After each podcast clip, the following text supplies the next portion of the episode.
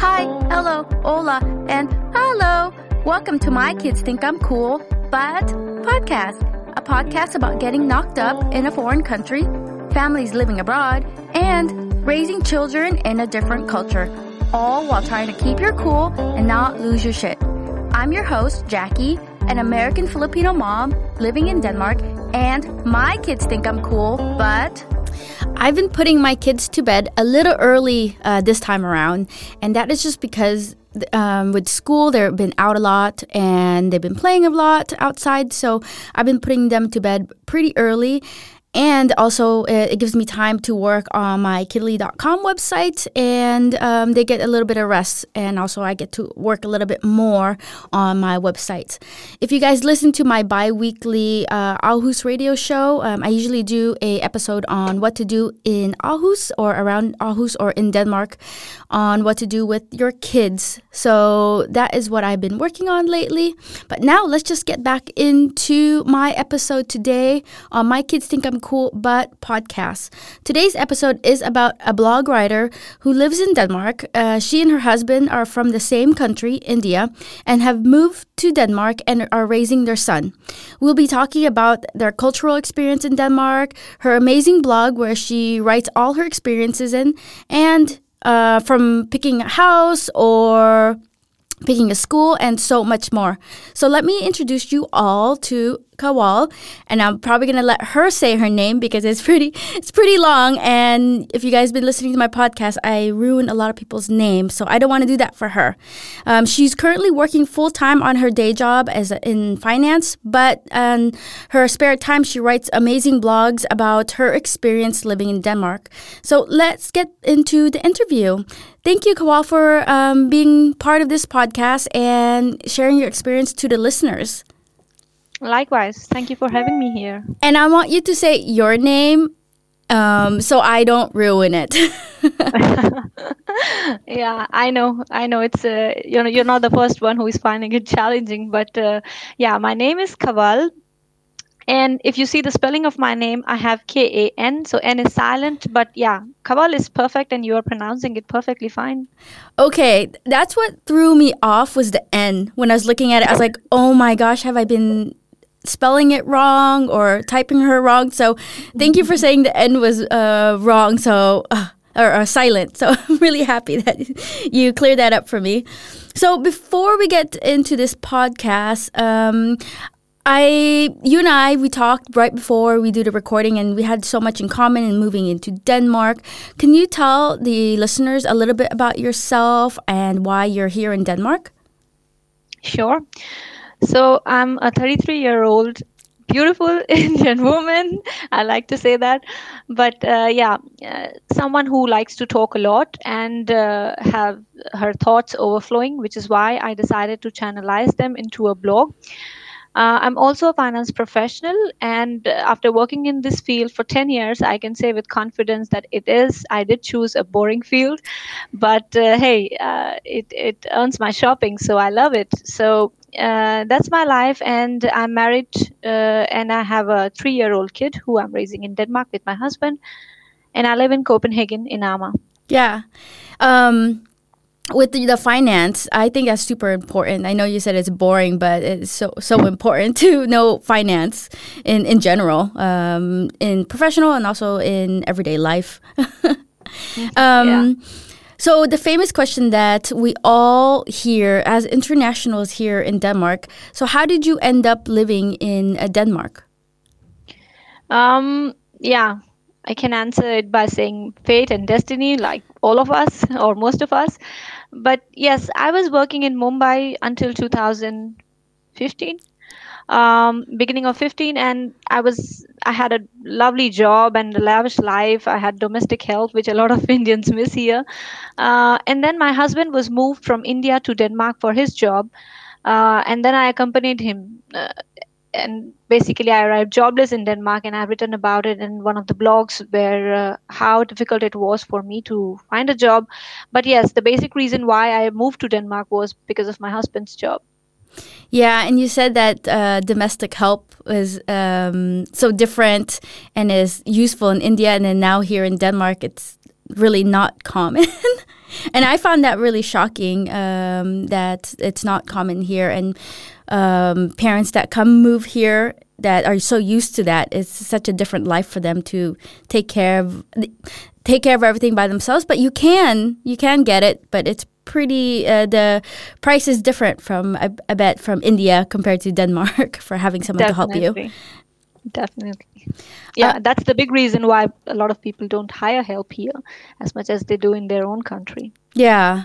I would love, love to have it, but when I look at the price, I'm just like, wow, that's like almost a paycheck. yeah, true. So, what was um, when you moved here from India with? Well, it was just with your husband first, right? What was your biggest culture shock when you first moved here? I remember that uh, being shocked by the fact that moms leave their babies in prams outside cafes and homes. And i still remember i heard this for the first time when i was at food table with my colleagues in my first company. And i was like okay she must be joking when she said that. And uh, but when others on the table who were sitting at the table with us confirmed this fact and then she looked at me with serious eyes i was like okay i have to believe her. It is true. So it was difficult for me to gulp down that fact but i still couldn't fully trust them as soon as i came back to desk i remember googling it and it turned out that people do that here and now it is so funny that i myself have resorted to this several times as a mother in denmark so yeah you you change a lot uh, based on the culture you are living in. So, when you told your friends and family back in India that your baby sleeps outside, what was their reaction? I remember my mom telling me that you don't do that. They they believe not just in physical powers like someone will because just just for example if one would imagine leaving their kid outside in in a pram or uh, in a in a uh, baby stroller outside in India, there's a high chance that will, kid will be kidnapped in a few minutes. So that's the that's the first concern. Uh, not not always because there are safe societies also and all that but weather-wise also india is not uh, a nice country to leave your kid outside because we live in, in air conditioners and are under the fan for most of the time in the year. And then my my mom knows that the weather is uh, really nice to be outside in denmark especially when you cover your baby well. But what was her concern was, and some people may find it funny, but there are some powers in the environment. You can't see them, but they can bother the baby, and it's not good for them to be uh, among those powers. Mm. So you don't do that. So, yeah.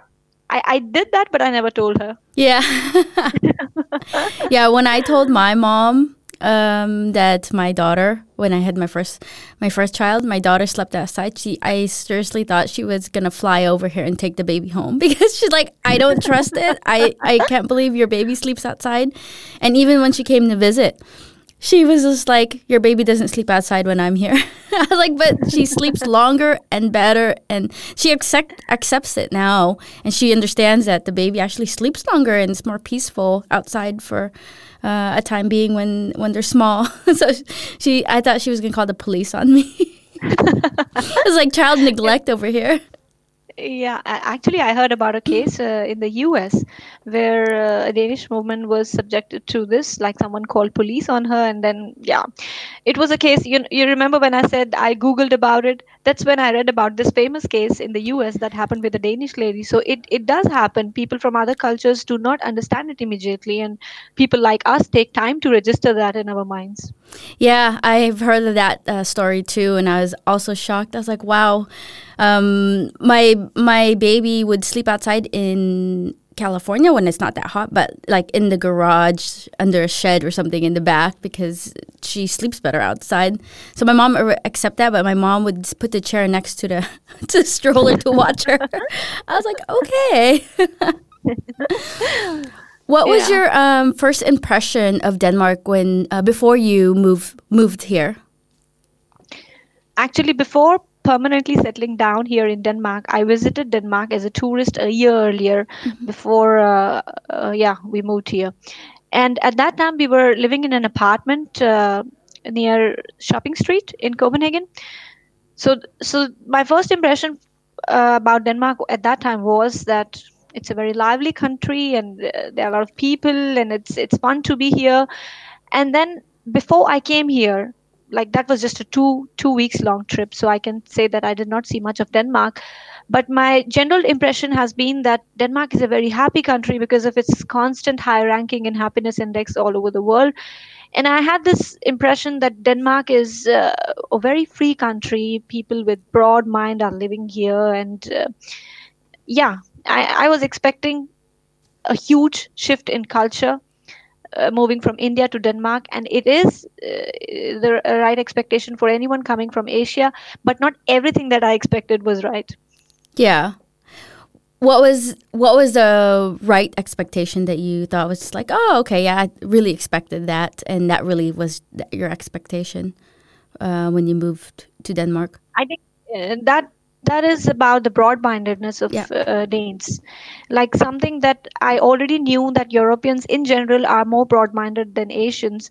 Also because I was working for a company uh, in India where the headquarter was in Munich, Germany. So I had some business trips from India to Germany. So I had a fair idea of how Europe is like, and um, I found Denmark even more better and more broad minded than I imagined it to be. So that was kind of my right expectation about Denmark. So it's a little bit more free and relaxed here compared to in India, you would think. Yeah, yeah. So like I love Indian traditions, but there are times when I find them a bit restrictive, and I'm, I'm myself a person who likes to stay free and uh, free from any kind of interference or restrictions. So in, in that sense, I, I really love Denmark. So now, since you've been living here in Denmark for a while now, uh, how is it, especially having a family, um, with the expectation of in India and also in Denmark of having a family? Yeah, there are umpteen differences between India and Denmark, uh, also in terms of having a family. It starts right from pregnancy. For example. Um, when you get pregnant in India, there's a long list of do's and don'ts that you have to keep in mind uh, during your pregnancy. And I remember when I went for my first appointment with my GP as, as a, a pregnant woman, I was surprised that he did not tell me to do anything differently uh, being being pregnant now. So so it started there, and now as it as it progressed, I'm liking more and more about how, for example, uh, fathers are involved here in parenthood as much as mothers. I i see that it's almost equal and far more father has a far more uh, bigger role to play here than i would expect uh, a father in india. For example uh, the number of dads that you see in nappy changing rooms or the number of dads that you see pushing prams on streets that that gives me this this impression that that denmark uh, the equality in, in Denmark is much more than uh, a lot of countries in the world. Even if not perfectly equal, it's still at a higher rate than than the rest of the world. Yeah, I've noticed that here in Denmark too. That the dads are way more involved uh, with the baby's life um, or raising them, not just you know by giving maternity leave or paternity leave but also um, getting involved while they're going out with, with the kids. So I thought that was really interesting and pretty amazing to see how involved they are compared to other countries or even in the U.S. Because in the U.S. they don't give uh, you paternity leave. You get, I think, like only a week to spend time yeah, with your baby, and then yeah, you're back yeah. at work. yeah, yeah. Especially when you're a first time dad, it's like you want to take that in. Um, yeah and be with the with the family as much as possible. I think one point that I would like to highlight here is that the the difference is definitely in terms of paternity leave, as you said, but it is also in the attitude of dads. For example, here I feel that dads are not ashamed of being doing nappy changing, for example, or uh, uh, taking care of kids or taking two or three months off from their work to take care of the kids taking them for swimming sessions and like you know even in the baby stage. Uh, but uh, but in india i for example i i went on a trip to india recently in december and uh, my husband was changing diaper for my son and then uh, one of the relatives came and said oh your son your husband is changing the diaper. He's so nice. You're so lucky to have him as your husband. And i really wanted to tell her that i know i'm lucky that i have i have him as my husband because he's definitely a nice person to be married to mm-hmm. but i'm not lucky because he's changing diaper. Come on. Like yeah. if i can change so many diapers a day it's not a big deal if he's changing once or twice or thrice. So yeah so that's the difference like they take pride here they don't feel ashamed of doing the job that that belongs to them yeah, that's really interesting to hear that, you know, in India, it's such a different culture on the perspective of a dad uh, versus mm. here here in Denmark. Um, how do you balance the culture with your family? You know, living in Denmark and the surroundings is such a big influence in children's lives. How do you remind how do you, how will you remind your son that uh, there's another culture also, not just Danish culture, but also another culture that he's tied to? Yeah, I definitely want him to be aware of Indian culture, Indian festivals, and traditions. So, the first thing that we have ensured as parents is that he speaks our native language. Also, because when he talks to his grandparents and cousins, uncles, and aunts at, uh, in India, then it's it's important that he speaks the language so that he can connect with them. Uh, so in in at home actually my son is trilingual. So at home he's speaking hindi with me english with my uh, husband because english is also considered very important from where i'm coming from. And then he's speaking danish in his vuggestue so um, that's one way of ensuring that he's connected to our culture. And uh, other thing is for example whenever indian festivals uh, arrive we join these uh, big gatherings organized by, for example, a group on Facebook called Indians in Denmark. We register for that. We participate with our friends, and sometimes, for example, in Corona during pandemic, a lot of these events were cancelled. So I organized gatherings, small gatherings at my home with four, five friends just to feel the vibe of the festival. So that gives us a chance to wear traditional clothes, uh, enjoy Indian delicacies, and uh, follow our traditions. So that is how I ensure that he's connected to Indian culture. That's so amazing that you try to keep the celebration of festivals because I know you guys have a lot of festival festivals and that you ensure that your son grows up with it even though you're not in India but you celebrate it here amongst friends um, in, even in your own home um, to ensure that he has that and that, that's really amazing that you do that and it's important to your family and himself uh, to learn it. You had your son here in Denmark. How is it uh, different from having children in Denmark versus in India? How would you uh, describe the two differences? Um, in India, like if you, for example, talk of the pressure that you carry as a mother, uh, in India, you always uh, strive to have your kid uh, be talented, like, uh, and the the atmosphere in India in general is very competitive. Um, kids start speaking English at a very young age. Um, and yeah, the general perception is that if uh, a kid is speaking English, well dressed, uh, has good etiquettes, then uh, the motherhood is going good and uh, he has got a good mother. Uh, but in in Denmark, it's a bit different in my view. For example, here the importance is more of uh, how you balance your work life and uh, take out time for your kids uh, how close uh, your kid feels uh, to you and um, how you behave with them in in general and also in public. So that's the difference in my view. And also in india um, for example elders are respected a lot more. Uh, you can't call them by, by their names. But in Denmark, it's it's totally common for a five year old kid to call another man of 40 year old by his name. So that's that's a slight difference between our culture and and uh, and danish culture. So i'm trying to pick best of both for my kid and raise him in the best way i can.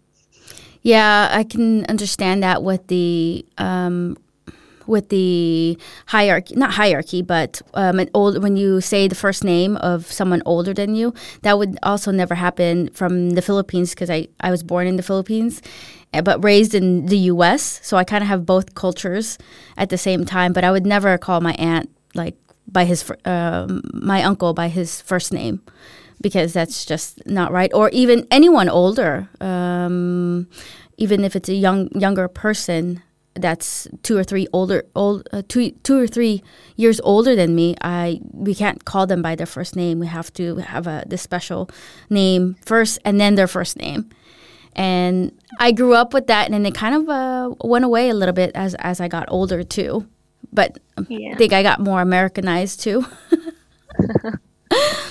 um Yeah. so yeah that's that's really great that you d- do that with um, your son. Just have the balance of Den- denmark culture and then also um, the indian culture. Um, how was your maternity leave in india? Is it the same as in denmark uh, the one year or is it much shorter or how, how is it uh, in india with the maternity leave Uh, when I left India, it was three months uh, for the mother, and now it has uh, increased to six months. So, which I believe is a step in the right direction. Uh, but sadly, for fathers, it's only five days or a week, you can call it. But some of the international companies in India also offer three weeks of paternity leave. But by law, it's only a week, as per my knowledge. So oh, so they went up to six months. That's really really nice because I can Yeah. remember um, when I first had my baby and it was the three mo- month mark, and I was like, I can't even imagine going back to work right now because you're just exhausted and tired. And then I see all my friends going back to work, ready to go work. I was like, wow, it's like you guys are pretty amazing for going back to work so early. Did you take your full full year um, maternity leave, or did you go back a bit earlier? Um, I was away from work for 10 months. Okay. So yeah, that's when my actually for the last two months it was my husband using his paternity leave. So that is how my hus- uh, my son got someone by his side for one full year. Yeah. Okay. I did. We did the same. I went back to work a little bit earlier. I think uh, nine months. I did it, and then my my oops, my son, uh, my do- my son, sorry, my husband took over from there. so Okay. it's it's nice that they also have that, and it, they're much older, so they don't rely on your your breast so much or just yourself. So they kind of Yeah. know um, that that's dad. And I'm glad that I I left the difficult part of transitioning him into vuggestue on my husband because for a mother it's always more difficult to do that, and also for a baby to leave his uh, mother. I believe is more difficult than leaving his father. So I think uh, transition would have been difficult from both ends had I done uh, it for for my son. So I'm glad he took care of that part and he did really well. I completely forgot about that transition period about dropping off your your child and then leaving. My daughter had a really hard time. Then my son was just like, "Peace out." I was like, "Wow, really? Okay." You you feel a little bad inside. Yeah, I was like- some tears and hugging and all that from your son. so, Yeah, I was yeah. like, we spent nine months together every day, and this is what I get. A, a, not even like a hug; it was like a wave, and then he walked in with his teacher. I was like, yeah, I, I did one trial period. I literally did one trial period with him, and this, and then the teacher said, "Oh, he's fine. You can just leave him tomorrow." I was like, "What? I'm on. You know, there's a two week trial." I was like, "No, he looks like he's fine. He is not missing you." I was like, "Okay." I would say you were lucky, but of course I know what you feel. yeah, I also everyone's like, "Oh, you're lucky you didn't get the crying and the the uh, worrying. You got the complete like peace out. I'm leaving." I was like, "But I wanted the other one too at the same time, secretly. I think." yeah, we have a lot of secret wishes as a mother. yeah, it's funny. It's because you secretly want that, but when you get it, you're just like, "Oh, why can't you just be easy?" Yeah, I know. Um, let's get into your uh, blog and why you created it. Um, can you tell the audience a little bit about the blog and uh, what it's about and the reason why you created the blog for other internationals or for yourself? Yeah, sure. Uh, so I like writing, and but I never considered writing as a career option. Um, and then when I put some posts on Facebook or LinkedIn, like the long posts that people read, and admired. And I got a positive feedback, feedback not just from my friends and family, but others also who read it. And uh, I, I heard that I should have a flow in writing and I should consider writing uh, something in my life. Uh, my aim is to write a book someday, but I thought I can start with a blog. So uh, when I went on maternity leave, it felt like it was the right time for me to act on this decision of starting a blog. And it was kind of on my, I made a to do list actually when I went on maternity leave. I have to learn driving, get a license, I have to start a blog, I have to do this, blah, blah, blah. And then uh, when I was approaching the end of my maternity leave, that's when I published my first blog and uh, I have a section called motherhood. So my first blog was about motherhood, but I eventually also shifted to writing blogs about expat life because I felt that uh, there is a gap there to be filled. Uh, there are a lot of things that expats like us don't know when they arrive and uh, one of the reason is that there's a language barrier a lot of information is available in danish so you have to approach your colleagues your friends who know danish or who are who know the system here to help you with several things.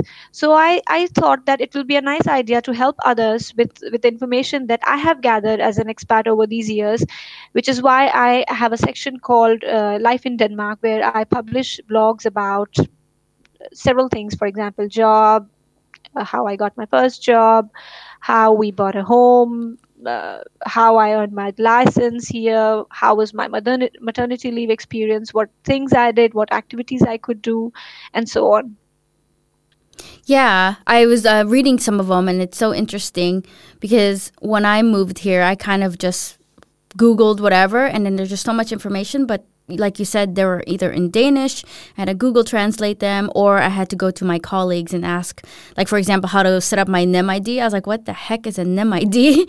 so it's like all these little things that you have to um, set up. But I'm lucky that my husband is Dane, so he kind of helped me along the way. But with you and your husband, you guys aren't from here, so you're definitely learning from like the start, like to learn everything from going to the commune to registering to, yeah, there's a lot of things to learn um, when you're moving abroad.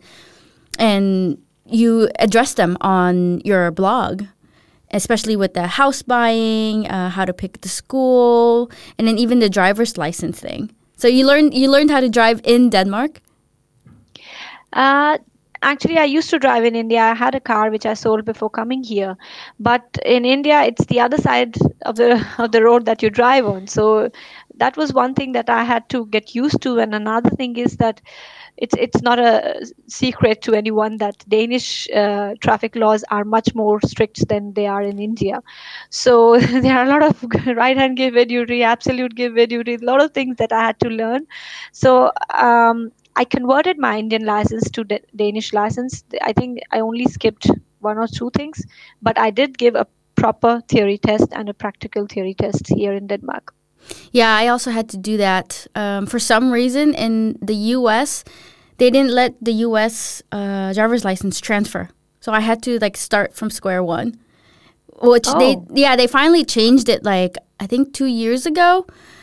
Um, but I took my retake uh, 2015 uh, because I had to retake everything and pay the money like I had was never driving before.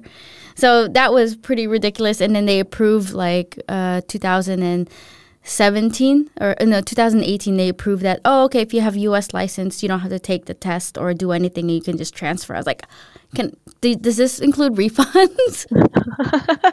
because it's not cheap to get your license here in Denmark. Not at all. It's it's. Uh, I was talking to someone, uh, some other Indian expat who's living in the UK, and uh, we were just talking about the driving license process and fees. And I, it turned out that Danish getting a Danish driving license is uh, far more expensive than getting one in the UK. Also, so in the in the US, I think it's much less, and I think when you turn eighteen, it's free. You just need to take the test as long as you pass everything. It's the classes. Uh, you don't even oh. need to take any of these classes.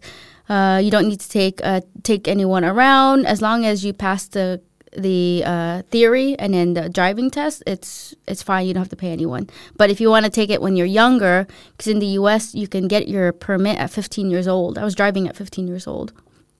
Wow. Yeah, that's now I think about it. I was like, man, I was like a baby in a motor vehicle driving around. Yeah. So yeah, in Denmark it's definitely much more strict. Um, but I'm happy I took it because there were some signs that I didn't even know what they were, uh, w- what they were about, and I was just kind of probably I was breaking the law by not following that sign I didn't know. so it's a good thing I took the test. yeah yeah i think i'm also glad that i took the test and i'm also glad that i failed it once because i remember you know these policemen danish policemen with tall and they are definitely much taller than you, average indian height and then when they one of them sat next to me the first police guy who was going to approve my uh, driving license uh, when I took the practical driving test, he was sitting next to me, and I felt so anxious and nervous that I failed the test in the beginning, like, you know, where you leave the parking area of the driving test. Then and there, I failed it because I entered the road when the traffic was coming. And then when my tec- second test happened, my driving teacher told the policeman that this girl knows how to drive, but she's very anxious and nervous. That's her only problem. So the police guy came to me and said, You know what? Don't be afraid of me. See, I'm not carrying any guns.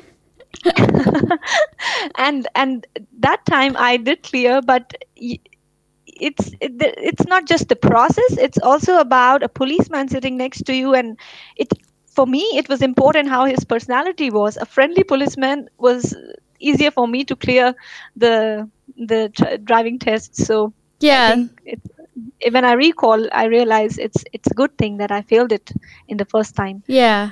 Um, that was that's so interesting because I also um, in my theory I failed my first time because the theory is actually harder than the practical for me. Uh, the practical I should have uh, pa- failed because I I answered all the uh, questions wrong um, because I didn't know they were supposed to ask ask you questions, so I failed. Oh. I failed it because, um, but I for some reason he passed me as soon as I was driving. I was comfortable when I was driving. He's like, "You obviously been um, driving," and um, I told him I was like, "I've been driving since I was 15 years old." He's like, "I could tell that you're very comfortable on the road, but you you need to practice on uh, on like the questions and stuff." But he, he passed me anyways. I think one question was like, "Oh, how how long should be your um, high beams?" And I said a thousand meters. It's yeah, and this is me just first moving to Denmark, and I was still grasping meters and feet, because in the U.S. Oh. it's feet. So I was like, yeah, a thousand meters. He's like, really, a thousand meters? I was like, yeah, you know, really, the really strong ones. I don't know what I was saying, but I think he felt awful for me, so he just passed me anyways. He's like, you're a good and also driver. You have automatic cars in the U.S., isn't it? Yeah, I and oh, gosh, I am admitting this, but my license is only automatic. Oh, okay. yeah, okay. so um, I guess in Denmark they only approved it uh, two years prior, but you can have an automatic driver's license if you choose to have mm-hmm. automatic driver's license. And so um, I chose to just have automatic driver's license. I can drive manual, but uh, I just feel more comfortable in automatic. so uh, my yeah. my car is automatic and everything. I know the yeah, manuals are much me. cheaper, but I was like, I just like to relax on the road and not worry about changing gears. yeah, in in Australia also, if you, for example, uh, try to hire a car, it's it's all cars are automatic, and in the US also, I saw that. Yeah. In India also, automatic cars are getting popular. But I remember when we w- wanted to buy a car here, uh, manual mark the market for manual car is still quite popular here, and I have my license, but I still don't drive manual car. But you took it in manual. Uh, yeah, I have the license okay. for manual. Okay. But I drive automatic. Yeah. I should have maybe just took it in manual, but I was like, ah, I just go automatic. I, I'm never going to have a manual car. So. Yeah, so no point. no point, yeah. So, uh, what influenced you to write your blog and share your experience to the world? Um, as I said, I'm I'm a very talkative person, mm-hmm. and by now you already know it well. So um, I had a lot of thoughts coming in my mind uh, about my daily life, uh, motherhood as a the journey of motherhood that I uh, stepped on, and um, the expat life in general. I also write about feminism. So there were some areas where I, I had some strong thoughts and I I felt that I should share it. I should have a platform where I could share it with the world and know their view. I like starting conversations and discussions on, around several topics. So it was one uh, point or uh, purpose was just to share information for regarding my expat life, what I have learned here, and also about my motherhood, uh, some some tips for new mothers. But another intention was also to to start discussions around, for example, feminism and equality and the things that women face and uh, are not talked so much uh, in, in various forums. So to start a dialogue on, on the topics that I felt was uh, were not getting enough attention. I, I thought that I, I can use my blog for all that. So that that is why now if you go on my blog, you will see there are four categories. One is feminism, uh, another one is motherhood, and the third one is uh, life in denmark which is focused on expats and the fourth one is life in general like my daily life experiences i share there yeah um, i noticed that you had a whole bunch of different um, kind of not topics, but different uh, sections of what you are strongly believe in or you love writing. So thank thank you for that. And I was looking into you're living in Denmark. Um, your blog is so helpful there, and I wish I found it when I first moved to Denmark because I, I found it very helpful, especially when the link that you provided for the pension. I also did that mistake of not knowing that my pensions, because I've I've changed jobs, my pensions were in different places, and I didn't know I was I was paying those fees also. And I just not just, but like a year ago, I put it all in one uh, pension scheme. And my husband today actually mentioned this. Like, I we have to look into your pension to see if you know everything's in one. I was like, I'm pretty sure there there is. He's like, just let's make sure. So that's really great that you um, provide that to other internationals because first time people that move here probably won't don't even know that. Um, yeah. Which blog do you? Um, which blog are you proud of the most um, that you shared with your readers? Mm, if I go by the most widely read and most popular, like where I get most views on, then the two blogs uh, on theory uh, tests, uh, theory driving test in Denmark and practical driving test in Denmark are the most read blogs. Uh, and then the one you mentioned, the nine important links, links that help me uh, make, make my life easier uh, as an expat in Denmark. That's also quite popular. And there is one that I wrote about buying a house in Denmark. Uh, that's also something I'm very proud of because I believe that it has helped uh, a lot of people in in embarking on this journey. Uh, and I have also received some messages offline from them to know further about this, this process. So yeah, these are the blogs that I, I, I, feel proud and good about that I have written them. Yeah, because it sounds like that um, you're really changing people's lives with it because uh, instead of them doing it wrong or um, finding it on Google or, and it's wrong, um, you're giving them a way, um, a guideline to kind of how to prepare to live in Denmark, how to prepare to buy a house, or even how to prepare to uh, take a driver's license test from yeah. from the ground, from the start. Especially with internationals that don't have a Danish spouse and they're here just uh, them and their spouse, and they're not from Denmark. So it's kind of a yeah. guideline to uh, show them. It's like, okay, this is how you do it. These are important links, and it's nice to have that. And I wish I had it when I first moved to Denmark. Um, luckily, I came alone and wasn't with a family, so I can I can make mistakes. But I imagine doing it when I have a family and kids and everything. Yeah and and i think not not just the information like if you have decided to do something and then you look for it and you find something then that's one thing. But another thing that i came across is that that there were people who were not even thinking about buying an apartment or a house. But when they read my blog and they they realized that it's not as difficult as they thought it to be that's when they got a push to to act in this direction. Some of them were like, oh, we are paying rent for so many years. Probably it would have been a better idea to buy an apartment or whatever we can with this uh, deposit or um, the down payment that we have and instead of paying rent we pay emi Mhm. so there were there were couples who contacted me with this information like okay so how did you get started like the first step i see in your blog and then there are things that i cannot mention in my blog like fully I, I can only share with friends and family about for example my internal financial details and uh, location of my home and uh, all that. So I, those kind of discussions also came up after writing these blogs So people were reaching out to you asking for kind of advice and um, how how they get started. Because here I noticed more and more internationals and also Danes. It's common to buy a house in the U.S. It's not common to buy a house. It's not like um, uh, some things like oh we're gonna buy a house. And here in Denmark, I noticed that more it's uh, more common to just buy a house instead of renting. And do you feel that the same too? Yeah, I, I think so. Uh, especially Danes, uh, they live in their own houses. Uh, especially if I look at my colleagues around, for for some young students who move from some of the smaller cities in Denmark and then they come to Copenhagen. Initially, they live in shared apartments with their uh, friends, three or four, uh, two two flatmates sharing a flat.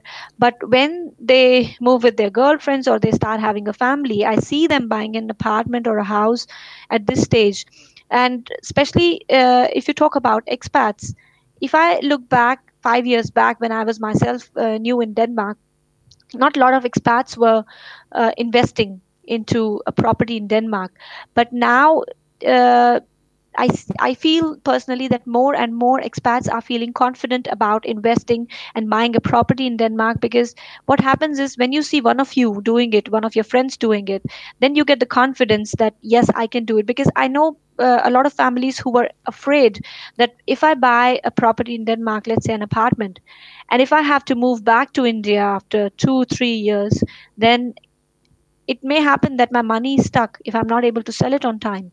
But when people lived here and saw others also selling their apartments within six months, within one year, and also the law that you don't have to sell it immediately if you're leaving denmark you can still hold it for one year if i remember it right so then it's like you, they will not have to do a compromise by selling it for a lower price so all these things when they understand it gives them confidence that they can do that so yeah that is why i see a trend that expats are also uh, buying their own apartments and houses in denmark Yeah. Um, also, with my friends that are internationals, um, like 95% of them are actually in an own house they have. And and then I had a friend that owned the house and decided to move back to France. And her house sold right away, luckily, but she wasn't worried at all or anything because she knew that uh, she had a certain amount of time to sell it. So I think that's nice that you're letting people know. It's like no, if you you know decide not to stay, you have a, a, a period of time to to sell. Not you need to get out in six months. Yeah so you're giving giving them reassurance on that with with your blog, and it's nice that they're reaching out to you and then you're you're helping helping them along their house buying journey. And that's why actually my next episode I would lo- I would love for you to talk about uh, how to buy a house. Um, how to buy a house and the experience of that for internationals, maybe help other internationals um, during this podcast. Yeah i think i'll have a lot of stories to share because we have not just bought one but two properties in denmark until now one apartment and then we realized it was small and then we bought a house so i have experiences uh, from both of them and yes uh, we should definitely talk about it Great. Oh, is is the apartment uh, you're renting out now? Is that is that how you're doing? it, yeah or it's just- it's it's rented out I'm pretty sure you're not. You don't find you don't find it hard finding renters because Copenhagen is pretty pretty popular. also on Aarhus, it's hard to find houses here. There's waiting list. The waiting list to rent a house in Aarhus is huge. Like people are waiting six months sometimes, and you can have your dream house, and it's like it says 500 uh, people are waiting for this one house. And uh, my friend Yeah, showed me it, and I was like, "What?" actually that was the big reason why we bought an apartment in the first place because it, it was so difficult to find something in in the area we were looking for, in the budget we were looking for, and the the size we were looking for. So we were so fed up of uh, we would go for open houses and then there will be so many people who were who were interested in that particular apartment and then we were told that oh it went to someone else. It happened so many times with us and we were like okay and we are not interested in renting an apartment anymore we'll buy ourselves. So that is how it started but uh, i i'm glad how it turned out yeah, that's got to be very frustrating too, especially if you have a family. You're like waiting for a particular house and you have your family here. And also, I think it would be good information people moving into Denmark, the first time movers, because there you're just kind of like, oh, where should I move to? Or, you know, you don't even realize there is a waiting list. Um, in, in Denmark, I, I didn't know that until they're like, oh, you can't just rent a house. You know, you have to be, be picked for that particular house. The, you yeah. don't choose the house; the house chooses you. yeah, yeah, it's very different from where I'm coming from. Because in India, if you want to rent something out, a broker will show you so many options, and then you are the one who is choosing, and not the other way around. Yeah, here it's the other way around. It's like it's like a, a job interview for an apartment. yeah. Um, your life in Denmark is, um, you know, one of the biggest influence um, when as you're writing your blog uh, what was like a moment where you experienced living in denmark and you're like oh my gosh i have to write this and share it to the world because it's just like everyone needs to know that this happened here in denmark. Oh that was uh, this this time when one of my colleagues got married and she was showing her ring and all and then she just mentioned casually in a lunch conversation that uh, we i and my husband have changed our names to something like their first name followed by wife's surname followed by husband's surname. And i was like oh wow your husband adopted your surname. And she's like yeah that's going to be his middle name. And i was like is it is it common here or is it your husband setting a trend or something and then she was like no it's it's pretty common for husbands also to adopt wife's surname. And then i heard more and more cases and heard from more and more people about it. And then i was like i have to write about it. The world should know that how denmark is uh, stepping towards equality and uh, especially my readers from asia should read about it. So i i remember i have a blog about this that uh, would you would you accept your wife's surname as yours after marriage? They do it here. So that's the one that i recall in the, this category I also was shocked by that. I think that's just most that's uh, most recent that happened because I, my husband didn't take my surname, but I think he's um, not older. He's younger than me, but uh, it just depends on the um, generation, I guess. But a lot of my younger colleagues uh, that's getting married, they both take the name, and I also thought was like, what? It's like you're taking your wife's name too. So I thought I thought that was great. I was like, that's like equal. I should have mm. told my hmm. husband to take my last name. Would your husband take your last name? Um, Did you ask? I him? doubt.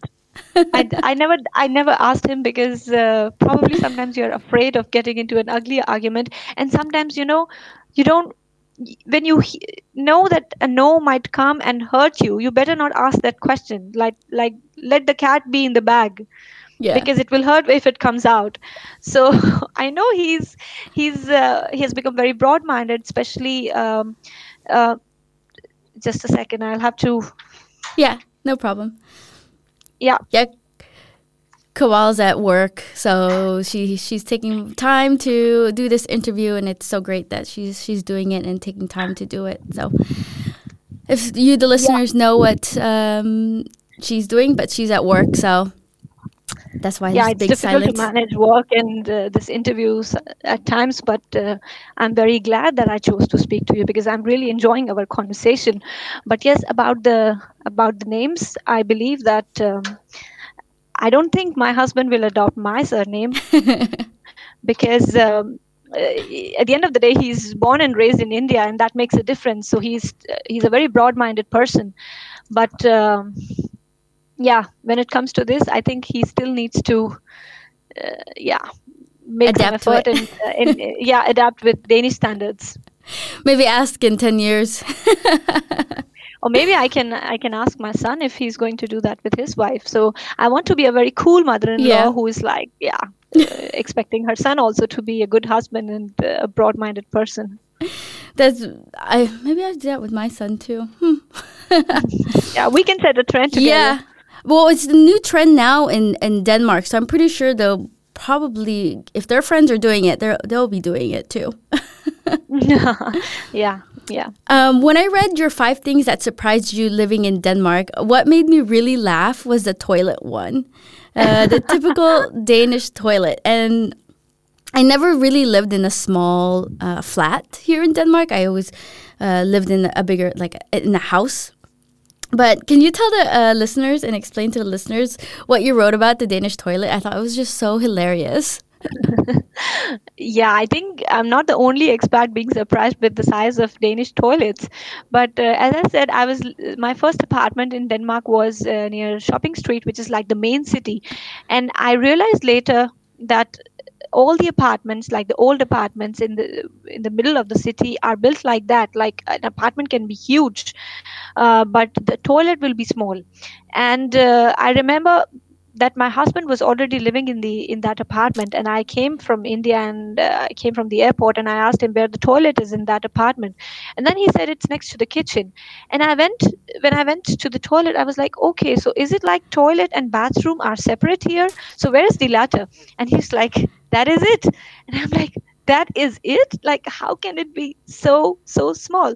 Like if i take shower then i cannot imagine myself not touching the toilet seat.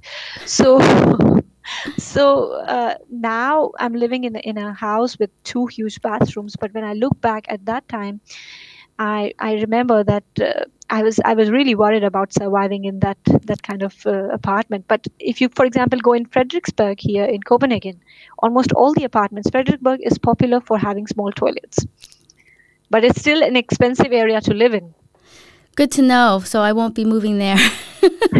I like my spacious bathrooms. i don't think that's the case in new buildings but all the old buildings have this I like counter space. I don't like the small little baby to- uh, sinks that they have here that you can't even put a toothbrush on because it'll just fall off. Yeah, I'm not a fan of those. I need counter space. yeah yeah especially if you're coming from the us i know what you mean Oh yeah, I was surprised that they didn't have shower curtains were a thing here. So when you take a shower, the whole bathroom gets wet and all the water just runs through the whole bathroom. I just found that so frustrating. Don't ever go in socks in, in bathrooms because the whole bathroom would be wet. So I found that very frustrating. Uh, Do you have any future blogs that you're going to be writing? um yeah so there is actually one that uh, that is in progress and is going to be published uh, uh, this saturday um, i also invite some guest writers uh, s- for example some mothers who want to share their motherhood journey on my blog. So this this particular blog is uh, from a guest writer who is going to share about what she has learned as a mother from her own kid. So it is a fact that we learn a lot from our own kids. Though they are babies though they are small they have a lot to teach us. So she's she's putting a beautiful perspective in that blog presenting how she has learned from her own little daughter and i will not speak more about it but uh, yeah it's going to be published this weekend Oh, great! So the listeners better uh, watch for that one. With the, that's great that you have uh, guest speakers too, or guest speakers, guest writers writers, to yes. uh, write their experience, not just in Denmark but in general motherhood, because everyone has such different experiences. Your experience is different from my experience, and it's wonderful to hear that uh, people are open to letting people, uh, other um, mothers, know about what they're going through. yeah Um, one more question before we go. Do you have any advice for any of the new mothers that are coming or expecting mothers that are going to be expecting in Denmark or moving their family into Denmark? um, my suggestion would be that you should join some Facebook groups, for example, Copenhagen Expat Wives or Indian International Mothers in Copenhagen. So, because I, I feel that there are plenty of helpful people on these groups who help you with information and knowledge that they have as an expat. And uh, one advice would be that do not panic because um, I, I personally I feel that I un- underestimated Denmark in terms of the availability of uh, items that are exclusive to my culture. For example, Indian groceries. But now I realize that 99% of the uh, cooking stuff for for Indian cooking is available in in Danish markets. So it's just that you need to ask the right people. You should need to know the right shops. But Denmark has everything and has a good setup for a family to settle in, and um, it, it will be a wise thing to start uh, joining these forums or start asking people before you move here and if you can do some preparation from your home country. But uh, at the end of the day i believe that most of the people fi- find denmark very secure safe and uh, perfect place to to raise their kids I agree with that, um, with raising the kids in Denmark. And that's why I decide to also stay here in Denmark to raise my two kids. My husband always bugs me. He's like, let's go back to, you know, Los Angeles. I was like, nope, nope, nope, nope, nope. Maybe when they are teenagers, we can think about it, or even when they're adults and they're out of the house, then we can move back. But I think Denmark is just the perfect place, safe um, place for kids and family. And then, yeah. uh, last question before we get going: What is your favorite place in Denmark for your kids and your family? Uh, kids, your son and your family, uh, and why?